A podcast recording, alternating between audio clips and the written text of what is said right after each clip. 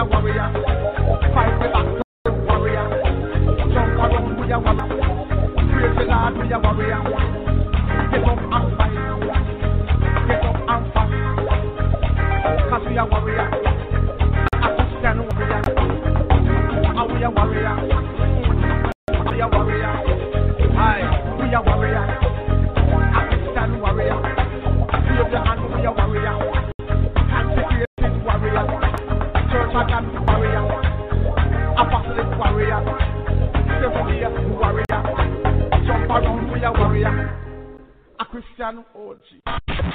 Spreading the love worldwide. www.jesusinthemorningradio.com. Hallelujah. Hallelujah. Thank you, Jesus. Oh, we thank Him for another Wednesday morning. And that was Shabazz and uh, Christian warrior. And that's what we want to be today because we're on the battlefield. Yeah.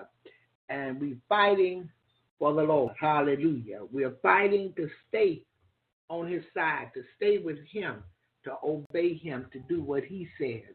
And to make us Christian warriors. And sometimes we come against the devil uh, on the behalf of others. Sometimes we have to do what we call standing in the gap.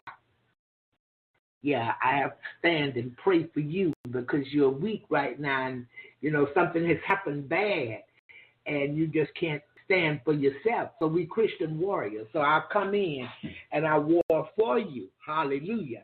I thank you, Jesus. Sometimes I ask the Lord to send his fighting angels, send the warring angels to fight in the war for us. Hallelujah. Because he's able to do it. I found out, I believe it's over in Psalms 119, God loosed some evil angels. I said, look at this. Everything belonged to him when it came to Pharaoh and let uh, Israel go, he sent them evil angels. Yes, sir. Pharaoh had to let go, you see. the pestilence came, grasshoppers, and all kind of stuff came. Yeah, because God showed him, I have the power. You say you the king, but I have the power, all power. I'm the creator. I'm not just a king. I am the creator of heaven and earth. You'll never outdo me, Pharaoh. Moses went over, they he put the rod down, turned the rod into a snake. The the diviner, the, the the witchcraft worker, he come and he put his stick down and turned it into a snake. Moses touched that water and it turned into blood everywhere, all the water. Oh, or nothing the diviner could do with that. Nothing that the witch doctor, the root man could do with that. They were dealing with all power. But they were going to fight against all power. Yeah. And sometimes that's what people do. They're fighting against you thinking they're fighting you, but they're fighting against God. They're fighting all power. Uh huh. Because all power is on your side. The God that has all power is for you. There's no higher power. And we ought to be grateful this morning. We ought to be thankful. We ought to be excited to have all power on our side. Oh, I heard what they said. I know what they choose to do. I know you got the letter. I know you got the phone call. All power is on your side today. And all power said, if he be for you, he's more than the whole world against you. I can't help it about a COVID. I can't help it about uh, the other name they call this coronavirus. I, I can't help all of that. I can't help prejudice. I, I, I can't help the world has flipped upside down. Uh, uh, it, it, the, the world has lost its mind. I can't help that. I have all power on my side. I'm not going to fret because of evildoers. Yeah, I'm going to continue to taste and see that the Lord is good. He promised never to leave me nor forsake me. He said he would be with me until the end. and I have not found him to be a liar yet. Yeah. So I believe that. I believe he won't leave me. He won't forsake me. I believe he's going all the way with me until the end. Yeah, I believe he's right here with me right now. Been here all the time. He came in before I came into this house. I just met him here. Hallelujah. Thank Jesus. And he never left. Yeah. Because wherever I am, there, there he is. Wherever I go, he's right there with me. And I thank him for that today. Yeah, I thank him that when trouble comes, I can begin to praise him when trouble have come. Yeah. I was sharing with y'all yesterday about the t-shirts. And I wrote Cash App. Cash App wrote me back and said the money went to the right person. Because I I, I, I knew what I did, but the, the person who's doing the t-shirt, they said they never got it. The name that Cash App is showing me and said got the money. It was in small letters. His name is the same name, but his is in large letters, what we call capital letters. That the, the first name and you know the second name start with the capital letter. So Cash App said, "Well, send me uh, the cash tag name again. Send me uh, the phone number or email address and something else they asked for, and I sent that to them." because the way that Cash App wrote me, they were a little hot. you could tell in the email. I said, "Oh, they're a little bit of angry," you know, because I guess they have so much fraud going on and craziness, you know. And uh, I sent what they requested back to them. Well, later on in the day, I get a thing and it says that uh, they would lend me a hundred and fifty dollars. I said, "What?" I said, what is? I checked it out. It's really true. Cash App lending money. I said, wow, look at this. I said, PayPal is going out. They better they better tighten up because they're going out. Because you can't even get a rep on PayPal. No. They they tell you to put your stuff in a message and then a couple of hours back to you. By the time they get back to you, it could be bedtime. But you need an an immediate response. A lot of things uh, is changing. I had to redo everything. My passwords had to be uh, redone. I don't know if anybody else is experiencing this. Even on the TV, if you have a smart TV, well, mine, all I did was just click, click, click, you know, on the remote. But every time I clicked the app, I had to go in there and put my information back in there because they're doing the, I think it's called two two verification, and it, comes to my phone. That way, if somebody get my information, they're not going to be. You can get my name, my my username and password, but you won't be able to get into my stuff because it's going to come to my phone.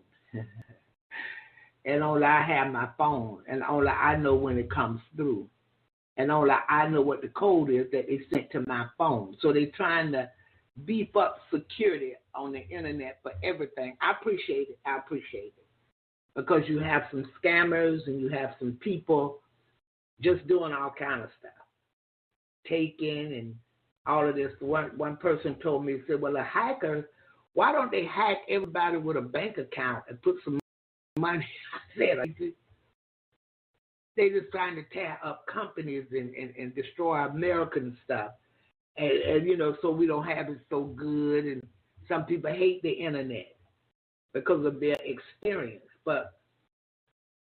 The only thing I've experienced bad on the internet, I say, is people coming to fool with me about what I believe. That's basically it. And then in a few minutes, they go on down the street because they see they have no wind. You know, I'm not bothering you. This is according to what I believe. Whatever you believe, that's up to you, and I don't come against what you believe. So you do you, I'm going to do me because I, I'm led by the Spirit of God. So they go on down the street. They don't keep going. But some people cause foolishness on themselves. Somebody posts something and then you come under their post being mean or just riding out on how you feel about what they posted. No, everything you see on Facebook, Twitter, Instagram, what this other one is, TikTok or whatever it is, you you don't have to have a voice. You don't have to voice your opinion on it. Some things is be, best uh, better left unsaid. It, it's better that you just ride on because this is what this person believes in. This is what they like. You know, they train their children at an early age to twerk, their daughters and things. Okay, uh, got the little girl on there posing like an adult woman. Okay, that's not what I would do, but that's your child and that's, you know, your thing. So all I can do is pray. Pray for your mind and pray for the baby. And I keep it moving. Yeah. I'm not getting on nobody post riding out. You know, I mean, I, I and then I, I noticed this. Listen, folks say they're Christians. They say believers, they Christians, they the saints to God. They the people of God. They out praying every morning in the sunshine, all kind of stuff. But listen, God can't be first in their lives. Do you hear what I say? He's not first in their lives. Give God the first fruit of everything in their lives. They're users. They're not with Him, so they'll have something to call on when they get in trouble. I'm just telling you the truth. They're not preparing for his return. They're doing their own thing and think they're going to incorporate God in on their flesh. If you know that God is the God of heaven and earth, He's got all power. He's been good to you. But see, He's not your life. You want Him in your life, but He's not your life. And your life is not hid in Him. Because people say things to me like this I know God over everything. But that's not what I'm talking about. They talking about what they're talking about. Do you hear me?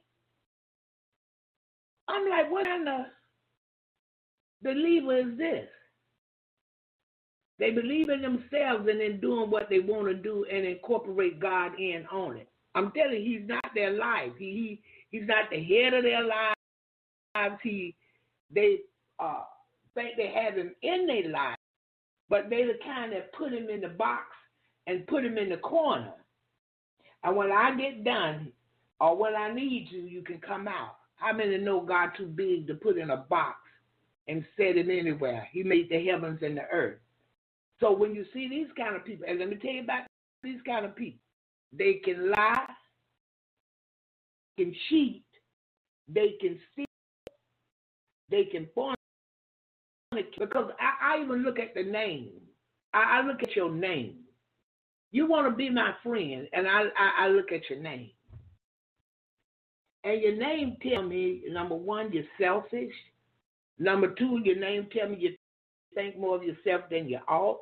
When I see what you post, it's some foolishness. But you thinking it's wisdom. You thinking it's smart. You think it makes you look good. But you're only going to draw a certain kind of nutty people. I'm a lunatic. That's what you're going to draw to you with the foolishness. And how many know a lunatic, a fool, will go for anything?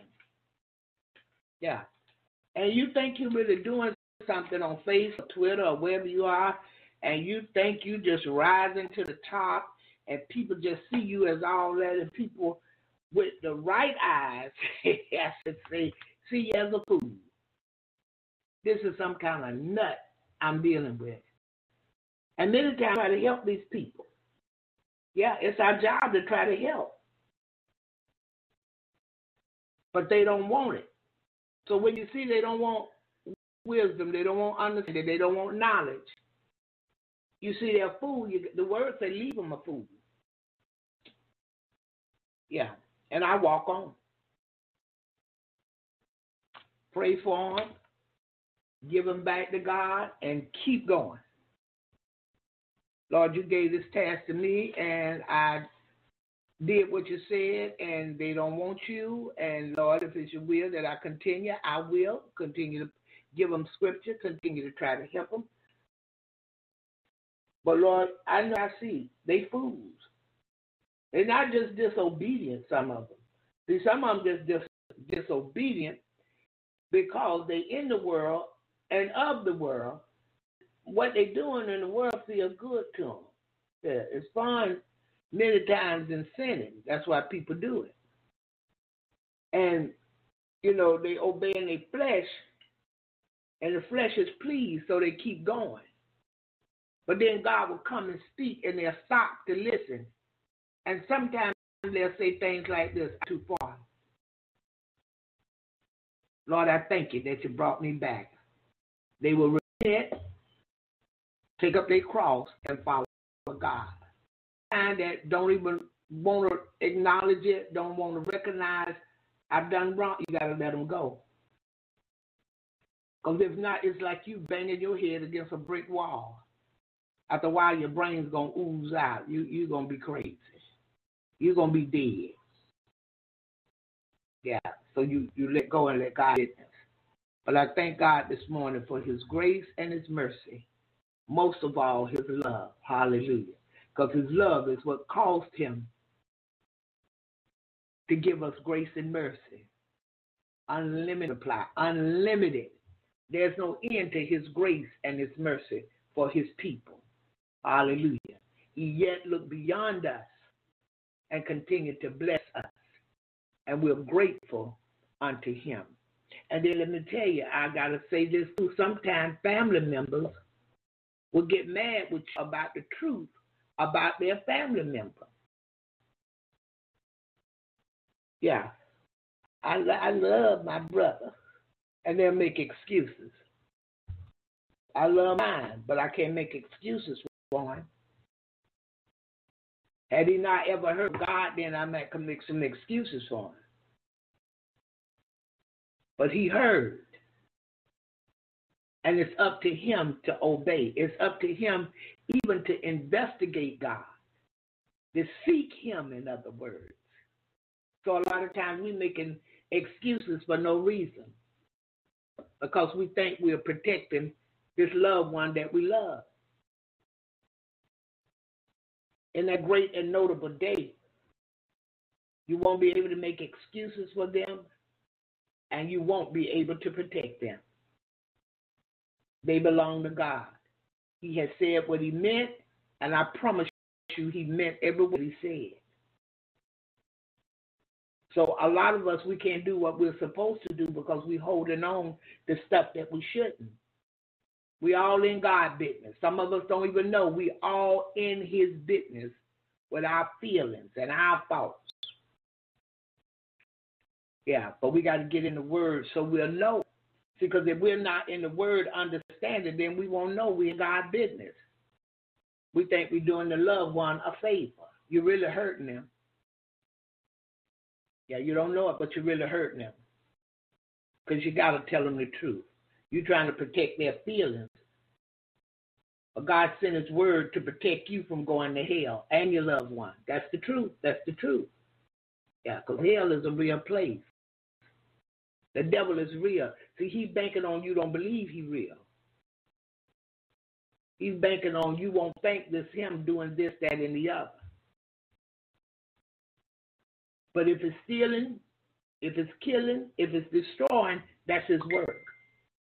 That's not the work of God. Yeah, not the work of God. Jesus come that we might have a life and have it more abundantly. And a godly life will bring you abundance. And I'm not talking just about uh, uh, materialistic things. I'm talking about spiritual things. It will bring you an abundance so when a trial comes, you can stand. Because trials coming. And they come to make us strong. They don't come to punish us. Hallelujah, Jesus. So we thank him this morning. We give him glory, we give him the honor, and we give him the praise. Hallelujah.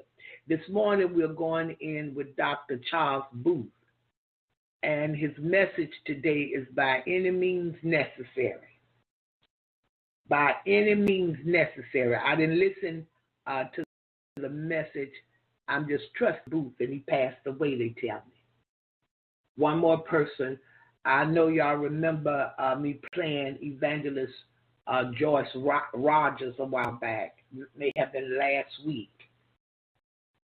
And I was looking for for one of her messages and found out a few days ago she passed away. I'm like, witness. Yeah. She was uh, an evangelist over in the Church of God in Christ, and she passed away. And she did a lot of uh, women ministry stuff and so she passed away. Also, uh, today you may hear me not uh, call some names in the roll call, and uh, there's a reason for it, and I trust God today.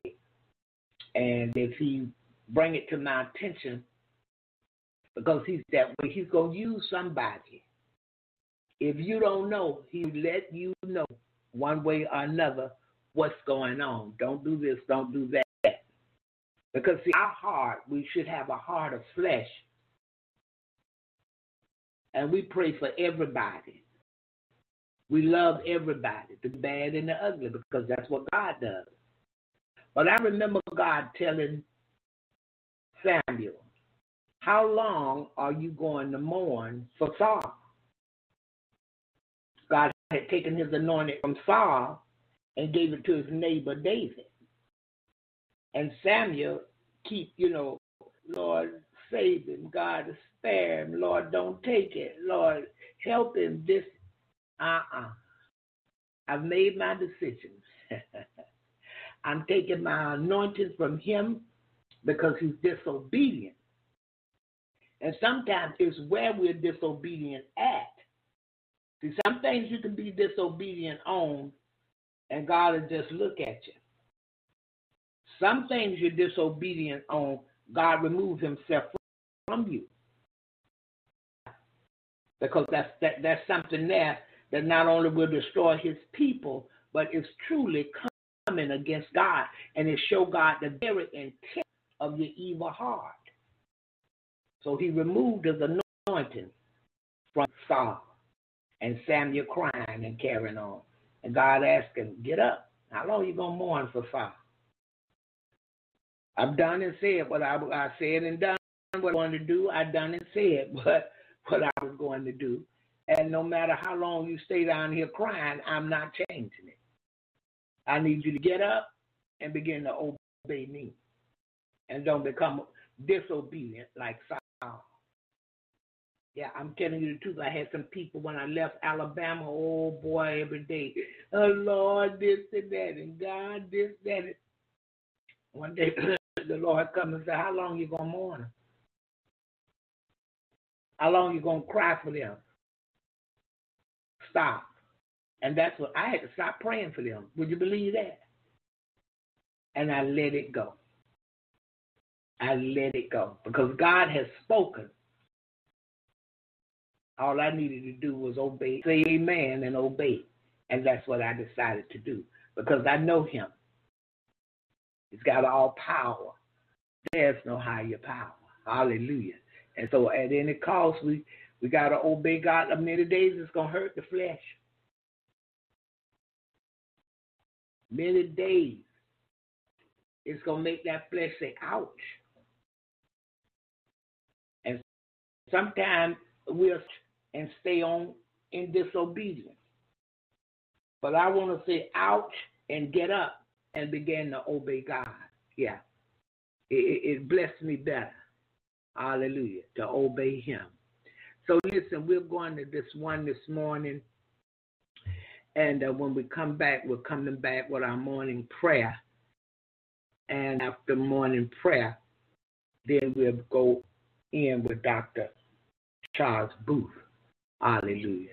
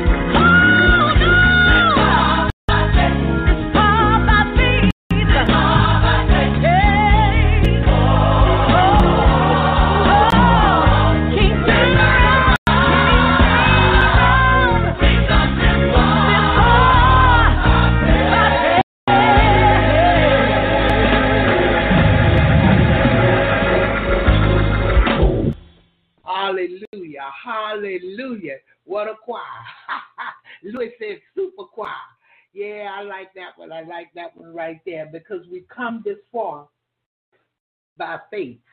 Yeah, I, I, I made it to 2021 from 1993 by faith. Yeah, after I fully received God for myself, after He saved me, sanctified me, set me aside unto Himself. Yeah, and then He filled me with His Spirit. And so after that, He baptized me, you see, in the Spirit, His Spirit. And I've come this far because I began to seek Him, you know, after I found out He was real. And I wanted to be just as real as he was in him as he was real. And so we come, I came, I should say, this far by faith, believing God after seeking him and still seeking him daily, still trusting in his word. His word haven't failed me yet. Yeah. He has not failed me yet. And I, believe as long as I keep the faith, continue to trust Him, and continue to lean and depend on Him. Don't think I can do it, because without Him, I can do nothing. See, I can talk about me. I know me better than anybody else. So as long as I trust in Him with all my heart, lean not to my own understanding. In all, that word is a big, big word It covers a lot. And all my ways, I acknowledge him. And he made me a promise. And he shall direct my path. He let me know, Barbara, don't be wise in your own eyes. Fear me and depart from evil. I'm a giver. I believe in planting seeds. And doing these things, it calls me to continue to be blessed by him, through him, for me. and many more that he sent my way and send me their way. I, I have to stay on what they call the battlefield.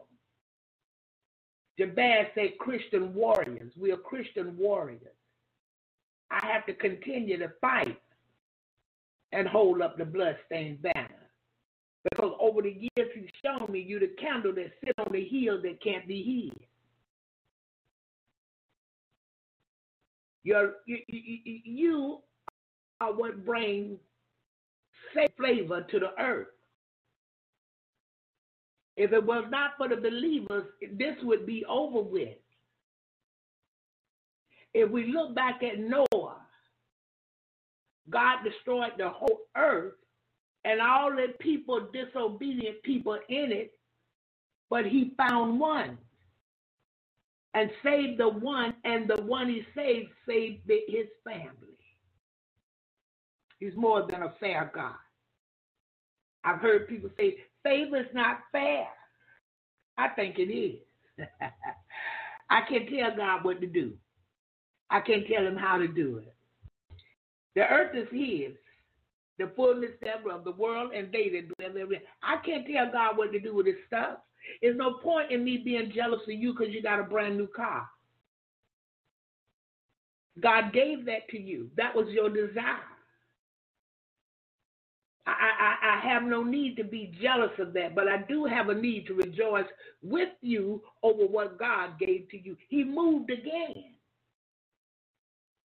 And I'm grateful because I see God is yet moving for his people. I belong to him. So if he moved for you, he'll move for me. I may not want a new car. I may want the house on the hill with the dog named Fluffy. Huh? He gave you the new car, he gave me the house on the hill with Fluffy. Or I may desire something else. I may desire my own business. But when I see God move for you, it let me know he's still moving in the earth. He yet love his people. He's still hearing and answering prayer. He's still giving heart's desires to those that stay with him. Those that delight themselves in him. And see, this is what's wrong with these people that say God is over everything, but no but in there. Either he's over everything and I'm going to come subject to Him and His word and His will and His way, or I belong to the devil. He said we belong to him when we obey him. If we don't obey him, we don't belong to him. Check the word now. Check the word. And I know a lot of people went where that's at. She didn't give us the scripture. How about researching? How about seeking the word for yourself? They got so much on the internet now, you can find anything in the word. I never was one that do all that scripture quoting. Because I know a lot of scripture quoting folks ain't they are not living nothing. Do you hear me? Got all that scripture and nowhere to find it, but not living it. James said, Don't be a hearer of word. And don't just know the word, but be a doer. Obey the word of God. See, because daily we're preparing for his return. He's coming back here and he's looking for his church that he nourishes and cherishes. And he's able to make his church without spot or wrinkle, but we must seek him for it. There's going to be a great wedding, and now is our time to prepare to go to this wedding. We're waiting on the, the bridegroom to come. Oh, I feel all right right there this morning. Yeah, I, I, I don't want to have my veil um, and my train and my dress matching. And I didn't go to the shoemaker and get me a custom made shoe. This is a big deal. How many know when I when you go to a wedding, don't you dress your finest? You represent whatever side you went for, whether it's the bride or the groom. So we're preparing, and we got time to go to the shoemaker and get the right shoes. Uh, uh, the shoe material may match my gown or my dress. I may decide to wear me a little hat with the little veil that drop down. It, it, it's like a net, got little holes in it and things. My hair put up, you know. But the hat matches my dress and my shoes. I decide that I want to take a purse to the wedding. So now the shoe, the hat, and the purse match the dress. And this is the way we got to be when he comes, prepared and ready. Even my jewelry, you know, it accentuates what I have on. Everything, I'm ready to go to the wedding. I'm fully dressed. And this is what God is coming looking for. Those that are ready, those that have prepared daily. Those have been accused, those have been lied on, but they stood in his word. They stood on his word. They didn't bend and they didn't buckle. Because they remember what he sent his word out to do. That's what it was going to do. Hallelujah, Jesus. He's looking for those that when they fall short, when they find themselves in error, they quickly run to him and say, Father, forgive me. Clean up, Lord. And when this come back around, don't let it find me in the same place. That I've moved on and you swept my house clean. And I'm watchful and prayerful now because I'll let nothing come back in that shouldn't be in. Help me today. Sometimes we feel a little tired and, and, and we feel like we may not be able to sling our sword one more time. And he'll come in and strengthen us because we have the whole armor of God on. We're standing against the wiles of the devil. We're not standing against the wiles of people. We're not fighting flesh and blood. We're fighting that evil spirit. And we got to remember that. This is how you can love anybody. You can love your enemies. You can pray for them that despitefully use you because you're not fighting the person, you're fighting that spirit that used them. And we love anyway. For God is love. Go check First John out, the fourth chapter over there. It's going to tell you some stuff. Yeah. So we have love. If we have God, we got love. And we can love anybody. Again, we can love them enemies. Because again, we're not fighting against flesh and blood, but principalities. wickedness in high places, rulers of the darkness. Ah, yeah, Lord Jesus. And guess what? It's Him that come and strengthen us. Many days we fight with the word. I can't cuss nobody out and use ugly language. There's no need in me saying, well, why in the hell? I, I don't have to say all of that. They saw us, I don't have to say that. Why is that, Baba? Greater he that lives within me than he that is in the world, and he'll remind me. That's not the way to talk to them. You'll never reach them like that. You got to stay humble, stay at my feet, and allow me to lead and guide you. Has God ever told you what to say to somebody? They were your enemies. They was coming for your head. But God told you what to say, and it turned all of that around. I've had people come and say, I'm sorry. I misunderstood you. I, I, I misunderstood what you said. I took it in the wrong way. Forgive me. I was like, yeah, you already forgot. I didn't, you know, continue to focus on that. I ask the Lord to help you, to bless you, because I didn't come to do any evil thing. But like you said, you didn't understand. And that's in life. Many times we don't understand. That's why I prefer more of a phone call than texting, more of a phone call than messaging because of this. Sometimes the tone in the text or the message, uh, it makes the person feel some kind of way. You said this, but you didn't mean it in an ugly way. you know, it was what they took it as, you know. So I prefer a phone call and that way we got the right tone in everything. We understand each other. And he showed me, Solomon showed me that a soft answer is the way wrath. You know, you can have somebody, you just remain calm and remain humble. And if they still with it, it way walk away because it's a fool that stand and clown by themselves when the person they think is their enemy have walked away. It may not be their enemy, they just think this is my enemy and they clown. Yeah. But it's in Jesus' name. Hallelujah, hallelujah. Listen, we're going to pray about Pastor Mark Henson this morning. I love this prayer. Hallelujah. He prayed that thing down, the wall down, and uh, he prayed for us, and I thank God for it. So we're going to his prayer and then I know we, we're supposed to go to Dr. Booth right afterwards, but I got one more request I'm going to get out there. And Lou, I know this one going to bless you when I play it. so we're going to Pastor Hinton for prayer. And after prayer, one more song request. And right after that, no more talking, right after that, Dr. Charles Booth. Hallelujah. And his message again today, by any means necessary. Uh, hallelujah. Thank you, Jesus. God, we're grateful. Because had not been for you, we would not be here. Yes, we opened our eyes this morning, God, because you gave us the strength to open our eyes.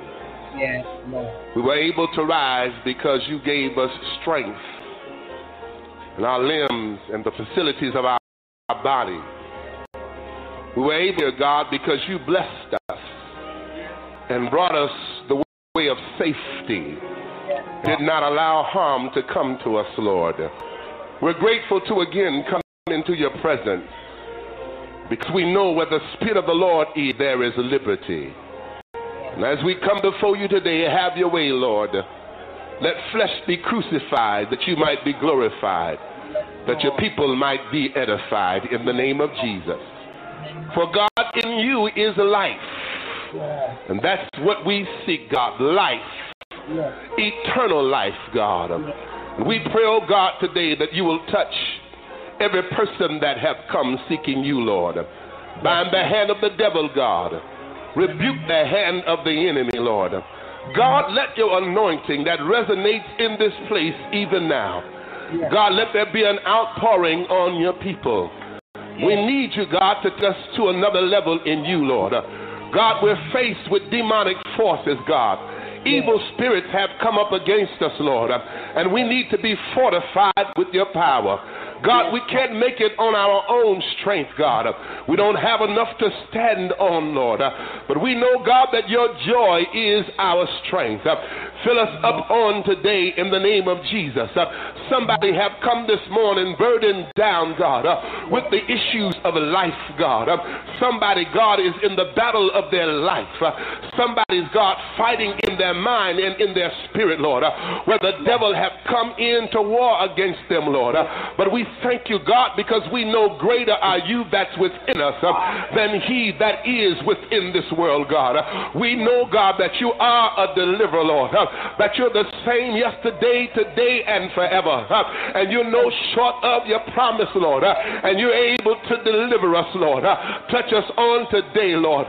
we need you like never before. Fill us up with the Holy Ghost, God and give us a refill, Lord, uh, that when we leave here today, Lord, uh, we can leave with your anointing, Lord, uh, that as we meet men and women, boys and girls, they might be converted, know who you are, Lord. In the mighty name of Jesus, we pray. We thank you because you are a healer. You're the God that healeth thee, and healing's in your wings. And you're able to touch our feeble bodies. you're able to save our troubled souls. and in the name of Jesus, bind every demon, Lord, every demonic force, Lord, God, that comes to keep us in the same place, Lord. we're willing, God, to surrender and say yes to your will, Lord. Uh, we're willing to turn our lives, God, uh, over into your hands, Lord, uh, because we come to the place, God, uh, where we realize like never before, uh, we need you, Jesus. Uh, more than anything we know, we need you, Jesus. While men are trying to find, God, solutions to this chaotic world, God, we're to you, Lord, because we know for every right desire there is an answer. And Jesus answer. There's no God to turn hither or thither, Lord. We need but to look for you, Lord, because you're the answer, God, for our trouble lies, Lord. Touch on the day, God. Bring every yoke, oh God. Save on the day, God. Deliver on the day, God. Jesus, we need you, Lord. We need you, Jesus. We need you, Jesus. We're crying out to you, Lord. Know that you're able to save us souls. Uh, we're not able, God, uh, to heal our bodies, Jesus. Uh, we know that you're able, God, to turn our situations around. Jesus, no other help we know. No other help we know. No other help we know, God. You're able, Jesus, uh, to deliver our children. Uh, you're able, Jesus, uh, to save the unsaved husband. You're able, Jesus, to heal the cancer patient. Nothing too hard for you, Jesus. No other God we know. We know that you're able, Jesus. We know that you're able, Jesus. We say yes to your will, God. Yes to your way, Lord. Have your way, Jesus, and we'll thank you, Lord, and we'll give your name the praise, and we'll bless you, Lord. Yes, we thank you, Lord, and we bless your holy name. Come on, open your mouth and give the Lord some praise. Hallelujah, hallelujah. Thank you, Jesus. Thank you, Lord. Thank you. Hallelujah. Thank you. Hallelujah.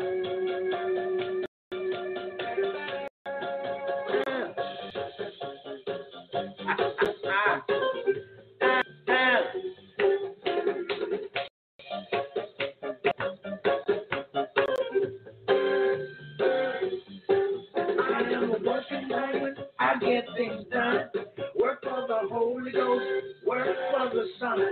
I am a working man. Oh, yes, I am. I am a special agent of the Lamb. Now, I want to wear your covering. I want to wear your robe. I want to wear your righteous name everywhere I go. You're gonna light my candle, sun. You're gonna make it shine. You're gonna lead me to the throne. I'm gonna testify. Working man, I get things done.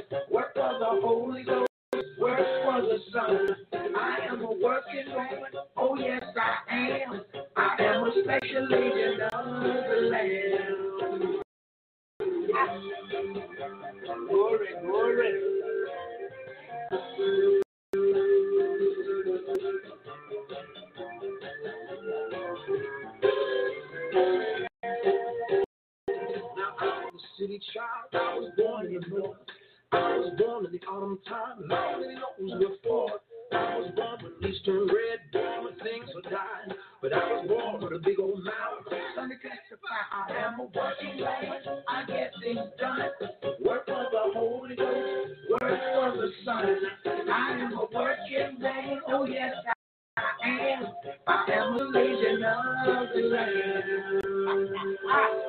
Hallelujah.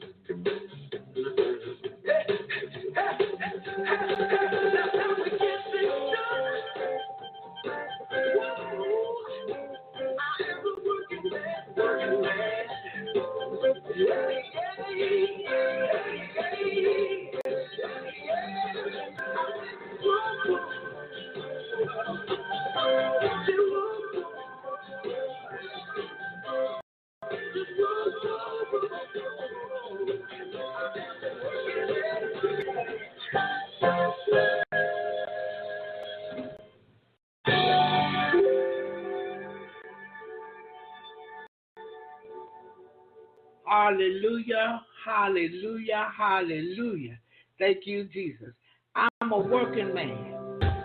I get things done. Work for the Holy Ghost, work for the Son. Oh, yeah, I love that one there by New World Son. Yeah, Canadian brothers in Christ.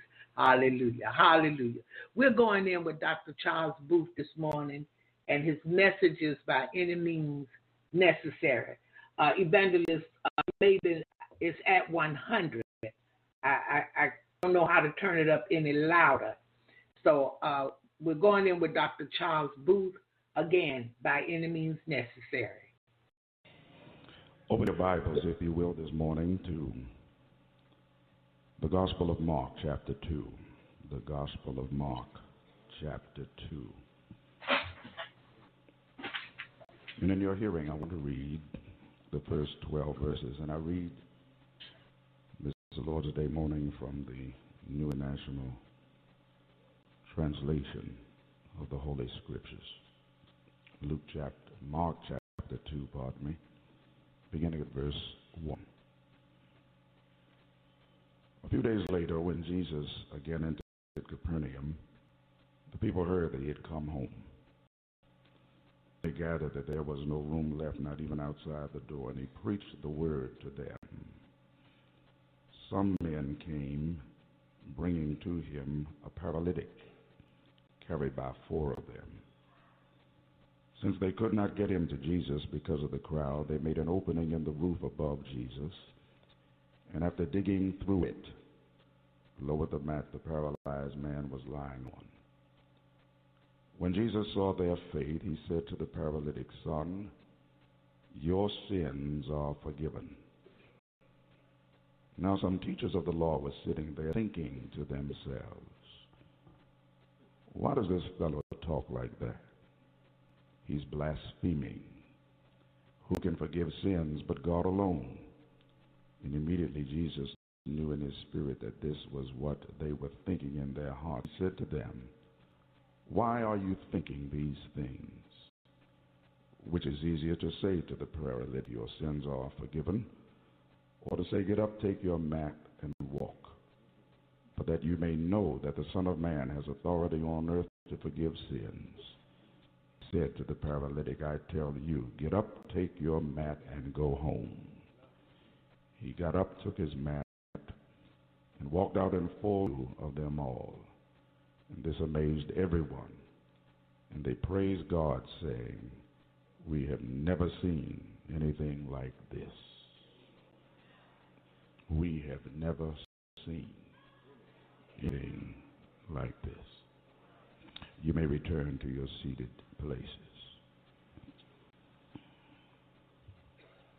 I want to preach this morning as the Lord gives me strength and passion. By any means necessary. By any means necessary. For those of you who grew up, as I did in the 1960s, this particular phrase, by any means necessary, is familiar. It was a phrase often uttered by the late Malcolm X. And it was a phrase that he would use when addressing what is our full press towards freedom and equality republic that we call the United States of America. What many people believe, these words, this phrase, was not originated with Malcolm X, but it goes back some 100 years before he was born. It was first uttered by an African American Presbyterian preacher whose name was Henry Highland Garnet. And these words were uttered sometime around 1842. By anybody's standards of that day, this day, or even in the 60s, it was a radical phrase. Its very implication and inference seems to suggest that in our bold quest for freedom, even perhaps violence could be employed. And for that reason, many of us who are a part of the Christian enterprise found ourselves shunning that particular phrase and shying away from him. People like Richard Allen and Absalom Jones could not in any way identify with that phrase because, in their particular way of thinking, that phrase was far too radical. And there are those who live today who honestly believe that the employment of phrase is yet important as we struggle for yet what is full equality in this country. I'm not come today to debate the pros and cons of the phrase, but I come today to lift it because I think it has meaning and purpose to the text that I want to lift today out of New Testament antiquity. For those of us who've been a part of the Christian church for any period of time, we recognize that in this second chapter of Mark, at the very commencement of our Lord's ministry, something wonderful is taking place. People are captivated by his preaching. They are tremendously uplifted by what is his teaching. And yet, in addition to what is both his preaching and his teaching, there is something unusual about this young rabbi from Nazareth who is able to do the miraculous. Now, I recognize this morning that I preach to a sophisticated crowd, and there are many of us who really don't believe in the supernatural power of the Lord Jesus Christ. But I believe there are a few witnesses in the building who can attest that God is still a healer. God is able to touch minds, is able to touch bodies. God is able to touch spirits and make us whole again. In the second chapter, there is a paralytic, a man who is paralyzed from his waist down, from his head down. There is no mobility, there is no activity in his limbs. And yet, word has come to him and to several of his friends that this young rabbi from Nazareth is now in Capernaum. The crowds have swollen to such an enormous degree that the house in which Jesus is preaching and teaching cannot be entered. The crowd has overflowed outward. And in order to get to Jesus, these men who are not acquaintances but friends travel up the stairway alongside the house. And the house is made of stone, but the roof is made of mud and straw, which explains how they are able to dig a hole through it and place before the Lord this paralytic man who is in need of the healing that only Christ can give. Allow me to say parenthetically that there is a qualitative difference between someone that you defined as an acquaintance somebody that you defined as a friend. An acquaintance is simply somebody who comes within the orbit of your life and may well be there for a utilitarian motive, meaning that there is something that they want from you, there is something that they want out of you. But these men who have gathered this paralytic and who carry him on their shoulders to the house in Capernaum where our Lord is, these are not acquaintances, these are friends. They have the paralytic's well being before them. They are concerned about his wear. And when the crowds have swollen to such a feverish pitch, to the point that they are not able to get to the crowd, they go up the stair, dig a hole through the roof, and place him before the Lord. Now, what is interesting about the text is that when they place the paralytic before the Lord, they do not utter one word. Nothing is said. Not one word comes forth from their lips. They just deposit him and back from it. The Lord has the uncanny ability, doesn't he, to see genuine need when it is placed before him. One does not need one does not need a lot of verbiage.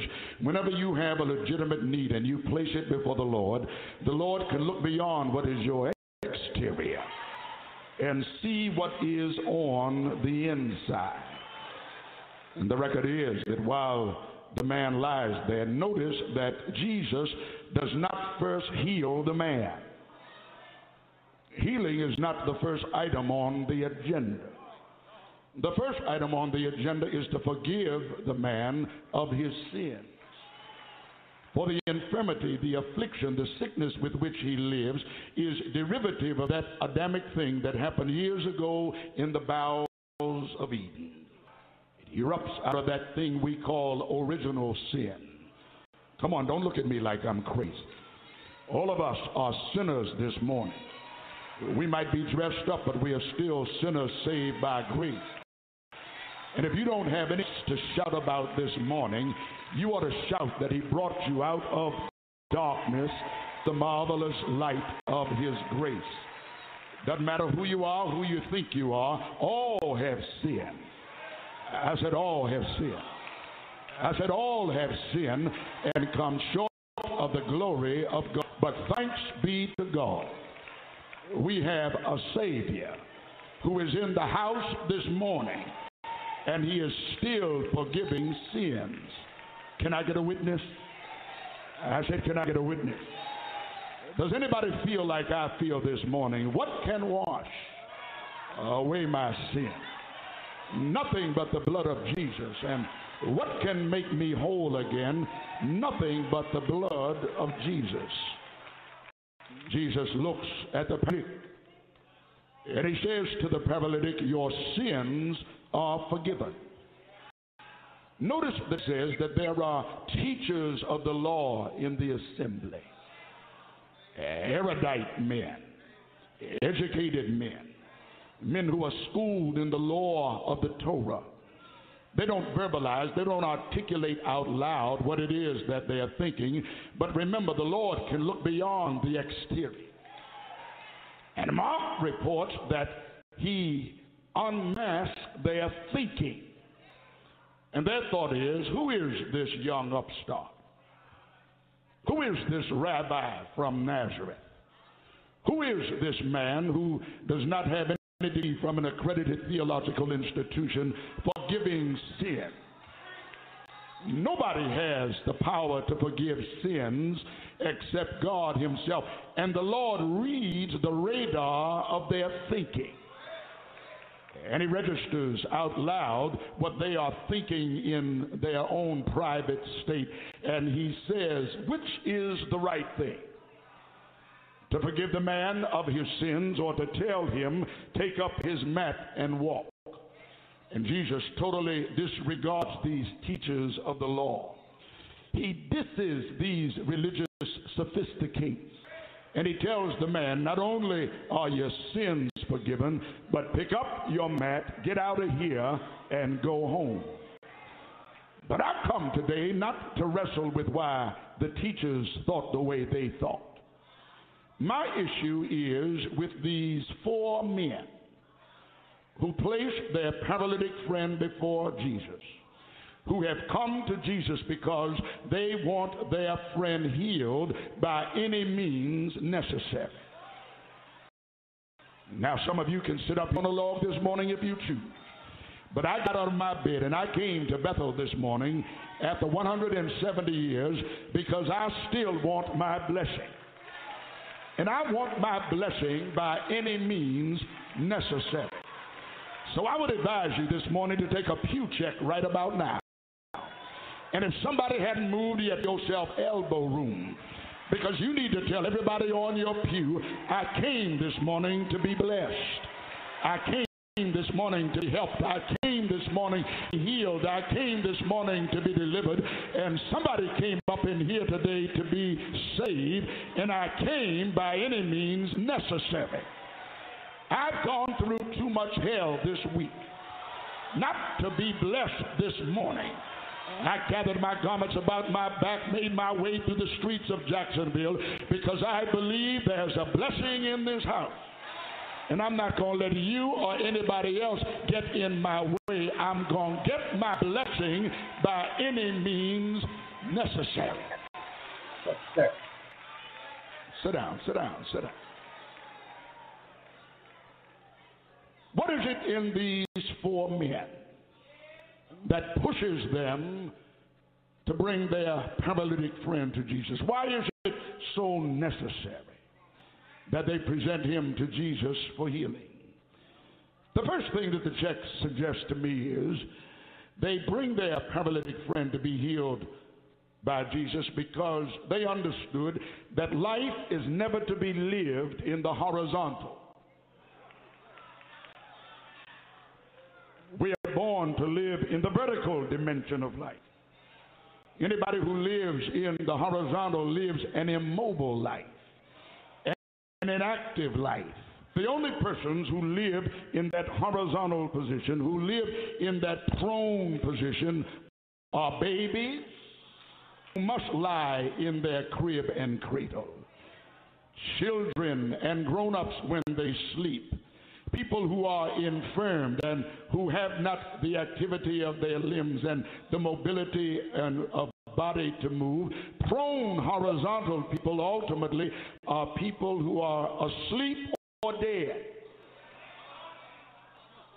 God never called us to live life in the horizontal dimension. Here is a man who lives flat on his back every day that God sent. And the only good thing we can say about his horizontal posture is that even in a horizontal position, he's still able to lift up his eyes unto the hill, from whence cometh his help.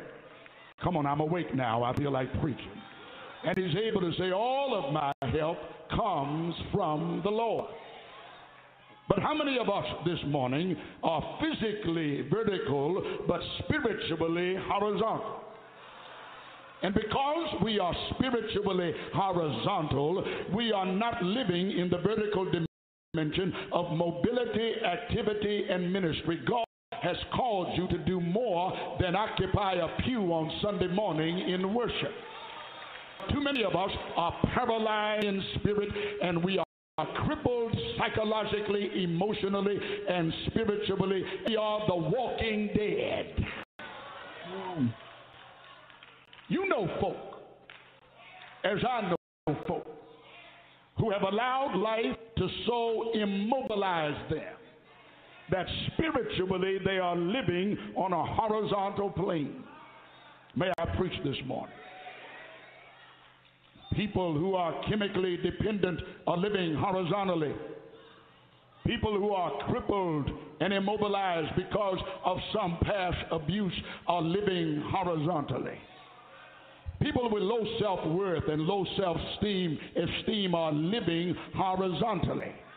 But God has called us to pick up our mats and to lift ourselves from a prone position and to stand up vertically and declare, I can do all things. Yes, sir. Some things, not a few things, but doggone it, I can do all things through Jesus Christ who strengthens me.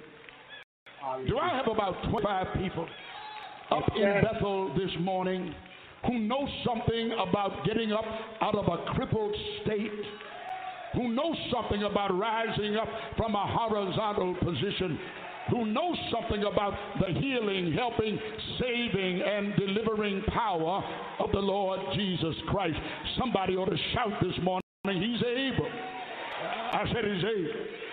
He's able to do exceeding and abundantly beyond anything that I can think, dream, or imagine. Life is not meant to be lived in the horizontal. Look at Job. Life tried to reduce him to the horizontal. He lost his wealth. All of his children died in one setting. Health was attacked with agonizing sores and scabs from the crown of his head to the soles of his feet. And on top of all of that, his soulmate, his wife, has the unmitigated gall to tell him, curse God and die. He could have bowed and positioned himself emotionally, psychologically, and spiritually on a horizontal map. But I hear Job saying, The Lord giveth, and the Lord taketh away. Yes. But blessed, I said, blessed. Ah, yes. Blessed be the name of the Lord. Because Job declared, And when he has tried me, I shall come forth as pure gold. That's why Bethel has been a praise house for 170 years. Way back in 1838, when you were founded, prior to emancipation, of African Americans got together and decided that they were not going to live in a horizontal plane. Slavery and indentured servitude was not going to be their lot because they had somebody who was greater than the slave master. I got another master, and his name is Wonderful, Counselor, Mighty God, Everlasting Father, and the Prince of Peace. I am not meant to live life in the horizontal position. Look at what else the text teaches. These men said, We must get our paralytic friend to the Lord by any means necessary. Because life is never meant to be lived totally dependent on somebody else. This paralytic can do absolutely nothing for himself. He needs assistance when he eats. He needs assistance in order to drink water. He needs assistance to dress his body. He needs assistance to bathe his frame. He needs assistance to take care of all of his bodily function. Can you imagine how utterly frustrating that must be? To be totally, total, so totally incapacitated that you can't lift one finger in order to assist you in the things that you and I take for granted. Something's wrong with any human being to whom God has given gift, a talent, ability, and resource, and you live totally dependent on somebody else. Bring the paralytic to Jesus because not only do they want him in a vertical position, but they want him to be able to become self sufficient. We need self sufficiency. Babies are totally dependent. Children are totally dependent. Sick, infirmed, afflicted people who cannot do for themselves need dependency. But for those of us who have a reasonable portion of our health and strength, you may not have all the gifts of the Spirit, nobody does, but everybody got at least one. And rather than always depend and lean on somebody else, you need to be able to move away from dependence to independence. Y'all not feeling me? When I graduated from high school, my mother had a serious discussion with me. And it really wasn't a discussion, it was a monologue. There was nothing dialogical about this conversation. She sat down and she said, You've made me proud. 17 years old, getting ready to graduate, but I want you to know that you have three options before you on the day you graduate from high school. Option number one get a job. Option number two go into the military. Option number three, go to college. There is no fourth option. Because once you march across that stage with that diploma in your hand, you are out of my house. I have raised you for 17 years.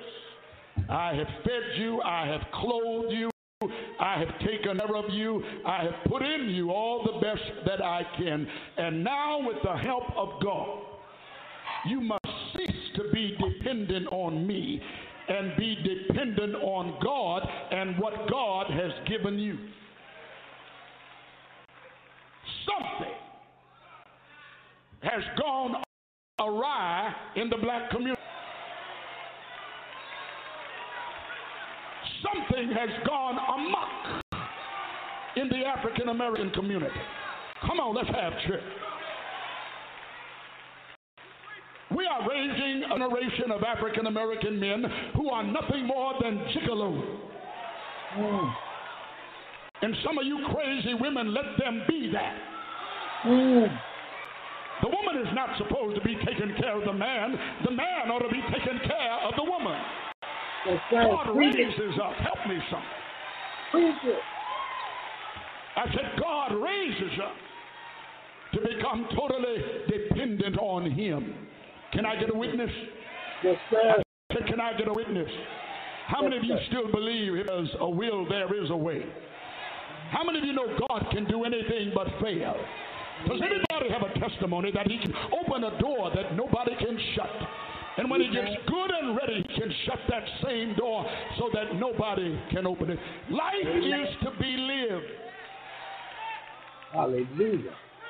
Never totally dependent on others except if your circumstances necessitate it. Sit down, sit down. Woo.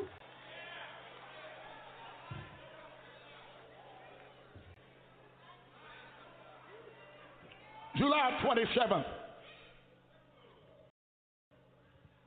2004, in the Convention Center in Boston, Massachusetts.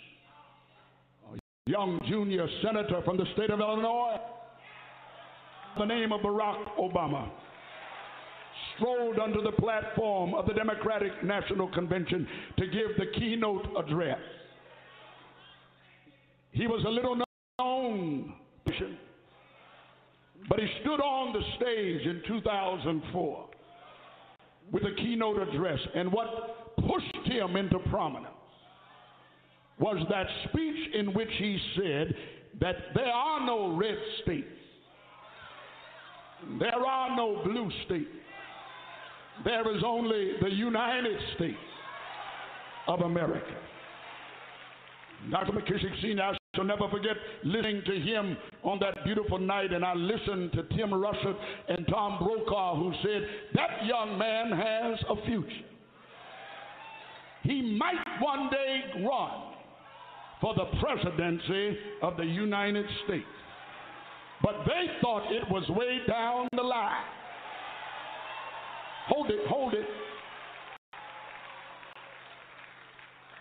In four years,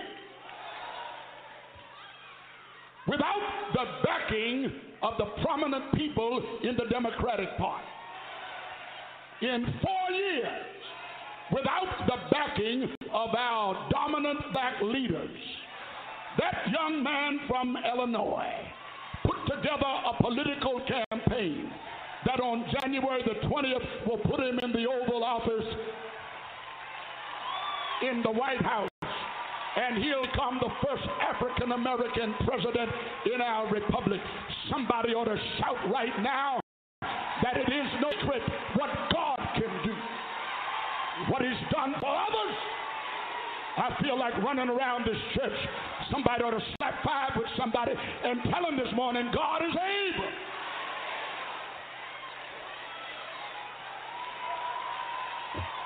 I said, God is able. Just because the big wigs don't back you, don't mean that you can't make it. With God, all things. Somebody ought to give him an all things praise this morning. How many of you know with God, all, all things are possible?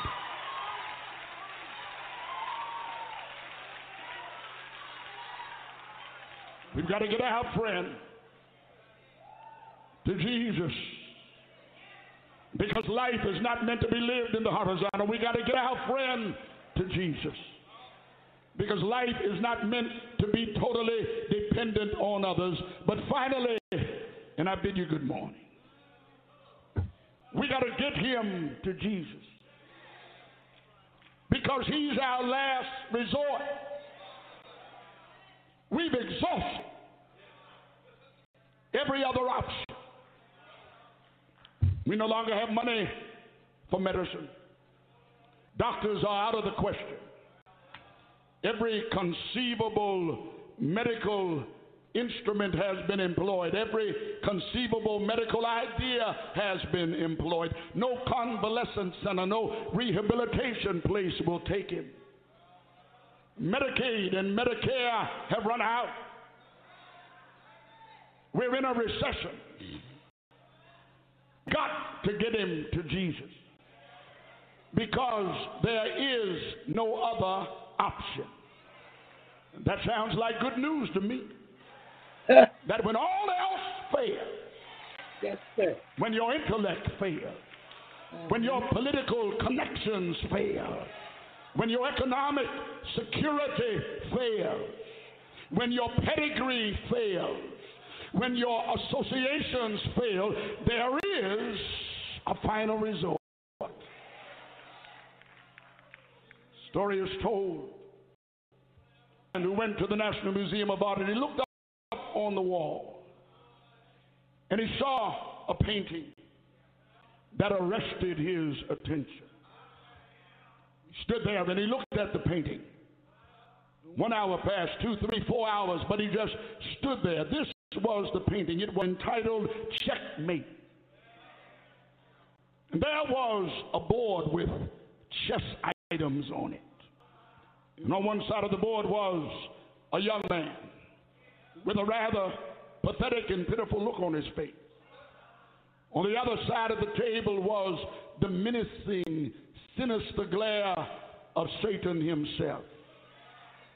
With his fingers together, looking into the eyes of the young man. And the painting was entitled Checkmate. The guard in the museum kept coming by, looking at this young man, wondering why in the name of God is he just staring at this painting? The guard came to him and said, In a couple of hours, we're closing. The young man stood there about five minutes before the gallery closed, Ferdinand. The guard came around the corner and heard the young man holler, It's a lie. The God said, What do you mean? It's a lie. He looked at the painting. He said, I play chess, and I've been standing here looking at that chessboard, looking at all of those bishops and those rooks, and I've discovered that it's a lie. It's not checkmate. He's got one more move. I'm going to tell somebody, you got one more move. I don't care how much you're going through, you got one more move. I don't care what your trials are, you got one more move. I don't care what your temptations and your tribulations are, you got one more move. Does anybody feel like giving God praise? Because God will always give you one more move.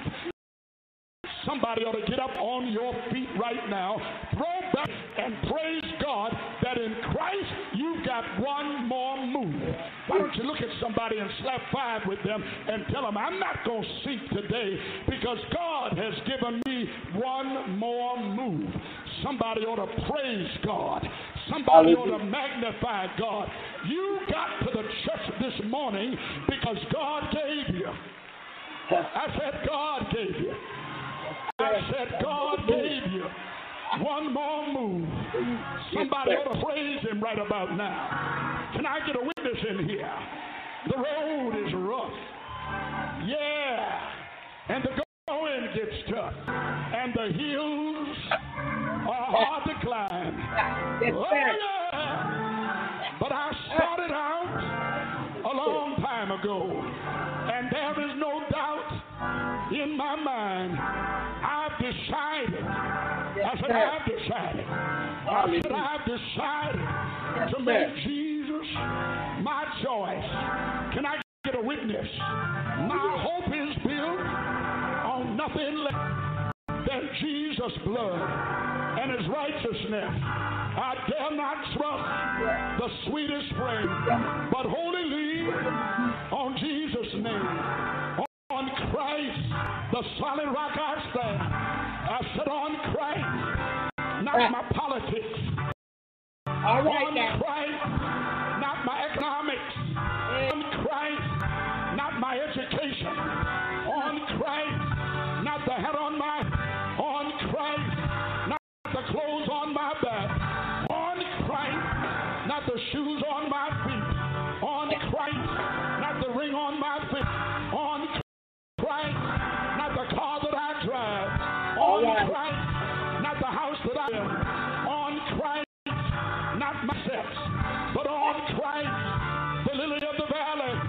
On Christ, the bright and morning star.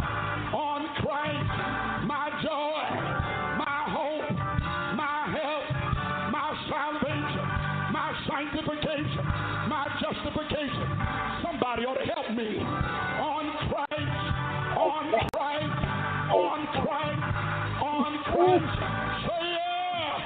Say yeah.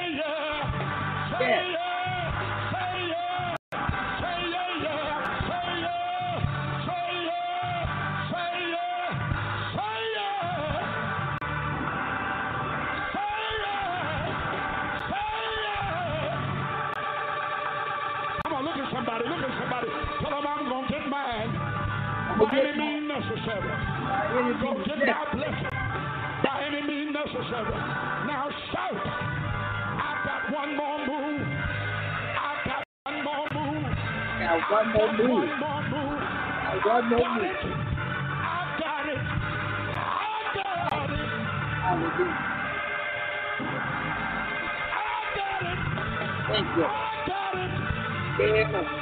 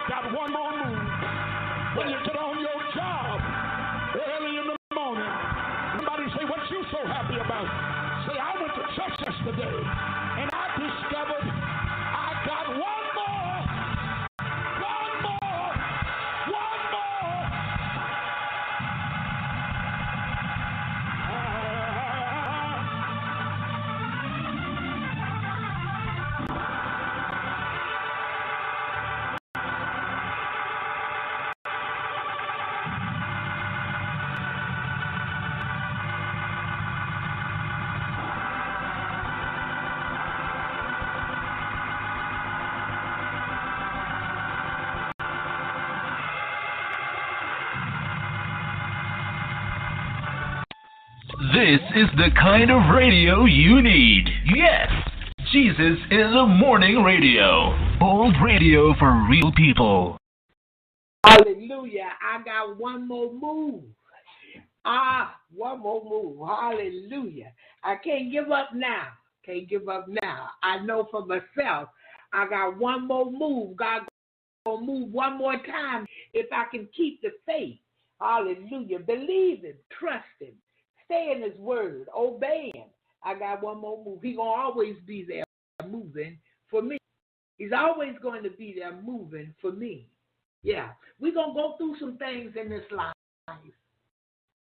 And some the things we go through make us feel low, make us feel we're not as important as other people. And they come up with the word low self esteem. But when we go to Jesus, He's able to raise that up in us because we realize we have an advocate. Hallelujah. We have a mediator. And if we go to the mediator, he going to take whatever we need to Almighty God. It may be low self-esteem. It may be I don't understand. Hey, glory. It may be I don't know. It may be I don't appear to be wise.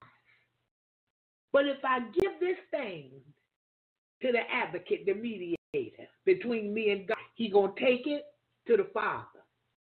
And because this special son brought it, this son that obeyed him unto death, not only is he going to hear, hey, glory, but God is going to answer. And we're talking about the God that have all power. There's no higher power. And by any means necessary, I want to stay with him.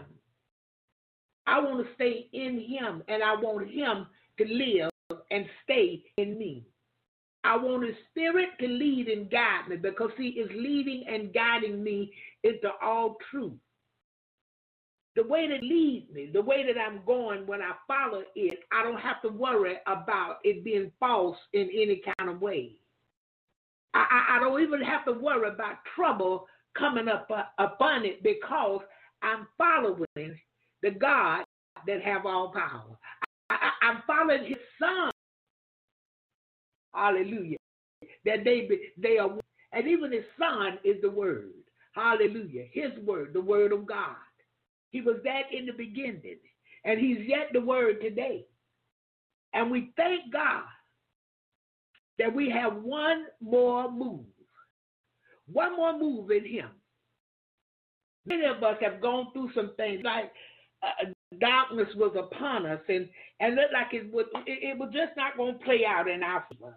It just appeared that we was not going to be winners. And God stepped up on the scene and allowed us to know you got one more move. I'm going to move for you one more time. And what I've learned about this God, He moved for me every time, over and over and over again. He has never failed me. I'm telling you the truth. I have failed myself. Other people have failed me. I've allowed what somebody told me to fail me. But God has never failed me. I just had to wake up and see this for myself. And how I got to see it is more and more daily. I began to taste and see that He was good. And He was for me. He was on my side in spite of me, in spite of what I thought. in spite of what I thought I was doing, he stepped up on the scene and showed me, I'm here for you. Hallelujah. I'll never leave you nor forsake you. I'm going to be with you to the end.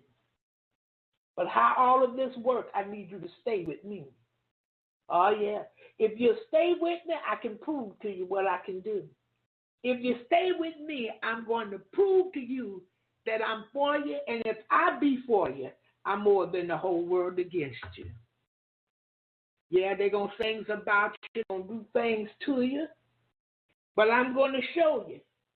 You're yet going to be the winner. Oh, I know it's looking bad today. I, I know they wrote you up on the job. I I, I know uh, they working you like a dog for a little bit of money, but hang on in there. I got you. Yeah, because see what he's able to do, he's able to make you the supervisor. He's able to make you the district manager. He's able to make you over everything and everybody. He's that kind of God. Hang on in there. Hallelujah. You got one more move. Oh, thank you, Jesus. Yeah, he's on our side today. People talk about us, call us holy roller, rollers. They say of me I'm too extreme. I, I, I just can't nobody live that she talking. That's because you don't want to. Jesus came to show the example that you can live it. Woo! He come and showed us we can live it.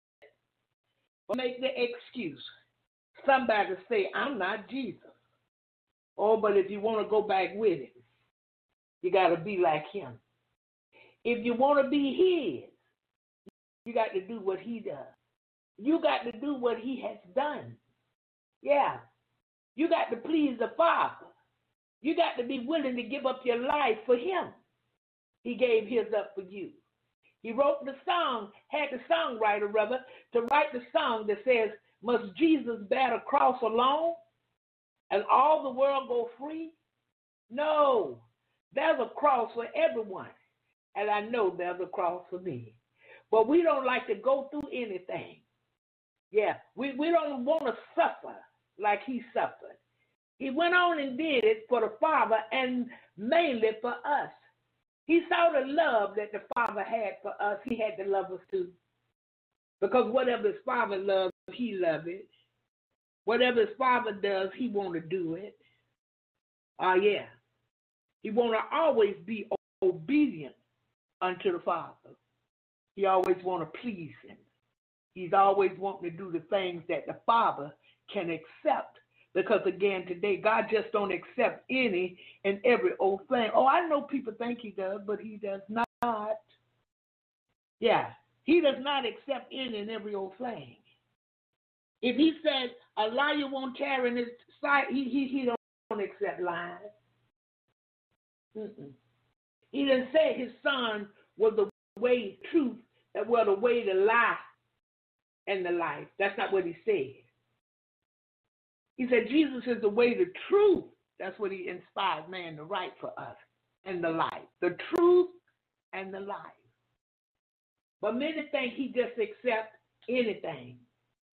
And some people feel like because they don't see him, they don't feel him. what they're doing is all right. God didn't strike them down, so what I'm doing, you know, God all right with it. No sir, no man. We got to go to him and make our calling and election sure with him.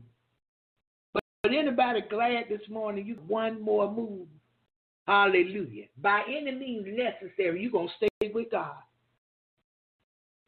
And by any means necessary, He going to take care of us. He going to provide for us. He going to keep us safe. Yeah. When I look out there today, if I didn't have God, I'd be scared to go out there unless I had some type of tank to ride in. I, I, I just couldn't drive on the street. Uh, I, I was told this morning about the man who shot the little boy in the car in California. I don't know what took place. I didn't read it. Somebody told me about it. And after he shot that up, he turned around and walked up to another car and started shooting off. Jesus, started shooting off in that car. Mine gone. Completely gone. So today, if I didn't have God, I just couldn't be out there. No way possible. I would be scared to death to drive unless I rode in a tank. You know, the military tank. That's the only way I could go out there. Because what I'm seeing is it just happening for no reason. The devil killing stealing, stealing the minds of the people. He been doing that. People don't even know their minds are gone, and he's controlling what they're doing. But they think it's them. Yeah. But I thank God today, even in safety, I have one more move. Wherever I gotta go, I have one more move. He's going to keep me. He's going to protect me. Is going to keep me from all hurt, harm, or danger. Oh yeah. No calamity shall come near my dwelling. I remember telling a young lady that, and she thought it was the funniest thing that she had ever heard. Okay, then, Louis. so, look, when I explained it to her and she found out what it really means, every time I turned around, she was using that scripture. That that's the word of God. No calamity shall I dwell. And she started to me that, well, you know, no calamity shall come now my dwelling. I thought to myself, I remember the time when you thought it was the funniest thing you ever heard. You didn't understand. And we hear, we're laugh We'll say, oh man, Sister Barbara done bumped her head. I, I kind of like this lady a little bit, but the stuff she be talking is too far out there. She, you know, she kind of loony tune, you know. Uh, but Brother Mike and I get together, uh, Brother Mike Kim and I get together, and we have some laughs. And uh, he called me, and we had some laughs. And he said, Sister Bob, when I first heard you, I thought you was crazy. and said it, I started laughing. Yeah, because of this. Sometimes it's some things you never before. Sometimes it's some things you never knew about. And when you hear it, it's like, what? This is some foolishness. It, it, it, you you be like, this is some fargo noggle. That's what my friend Danielle Brown say. This is some fargo noggle. That's what this is. But as you continue on, and as you continue to seek God, He come. He'll explain things to you. He will show you things that you can do. Because we can do all things through Christ who strengthens us. It's just a matter of if you want to do it or not. It just simply boils down to if I want to be right, if I want to do what's right or not. That's what it simply comes to. And we make the choice. We make the choice uh, whether we decide to do what the flesh to do or whether we make the choice to obey God. It's up to us. But if we're really seeking God and we really want God, we will continue to find Him. We will continue to seek what it is He would have us to do. And some of us have gone through some hard days. Yes, Lord Jesus. Now, I can't remember really having hard days that severe when I was in prison. And that's that, that's a hard life. I'm telling you now, it's not easy. But because God allowed me, because He knew in the month of September in the year of 1993, He knew I was going to accept Him. He went in before me and made it like it had never been before. Uh, you would have thought uh, I was on some kind of girl campus.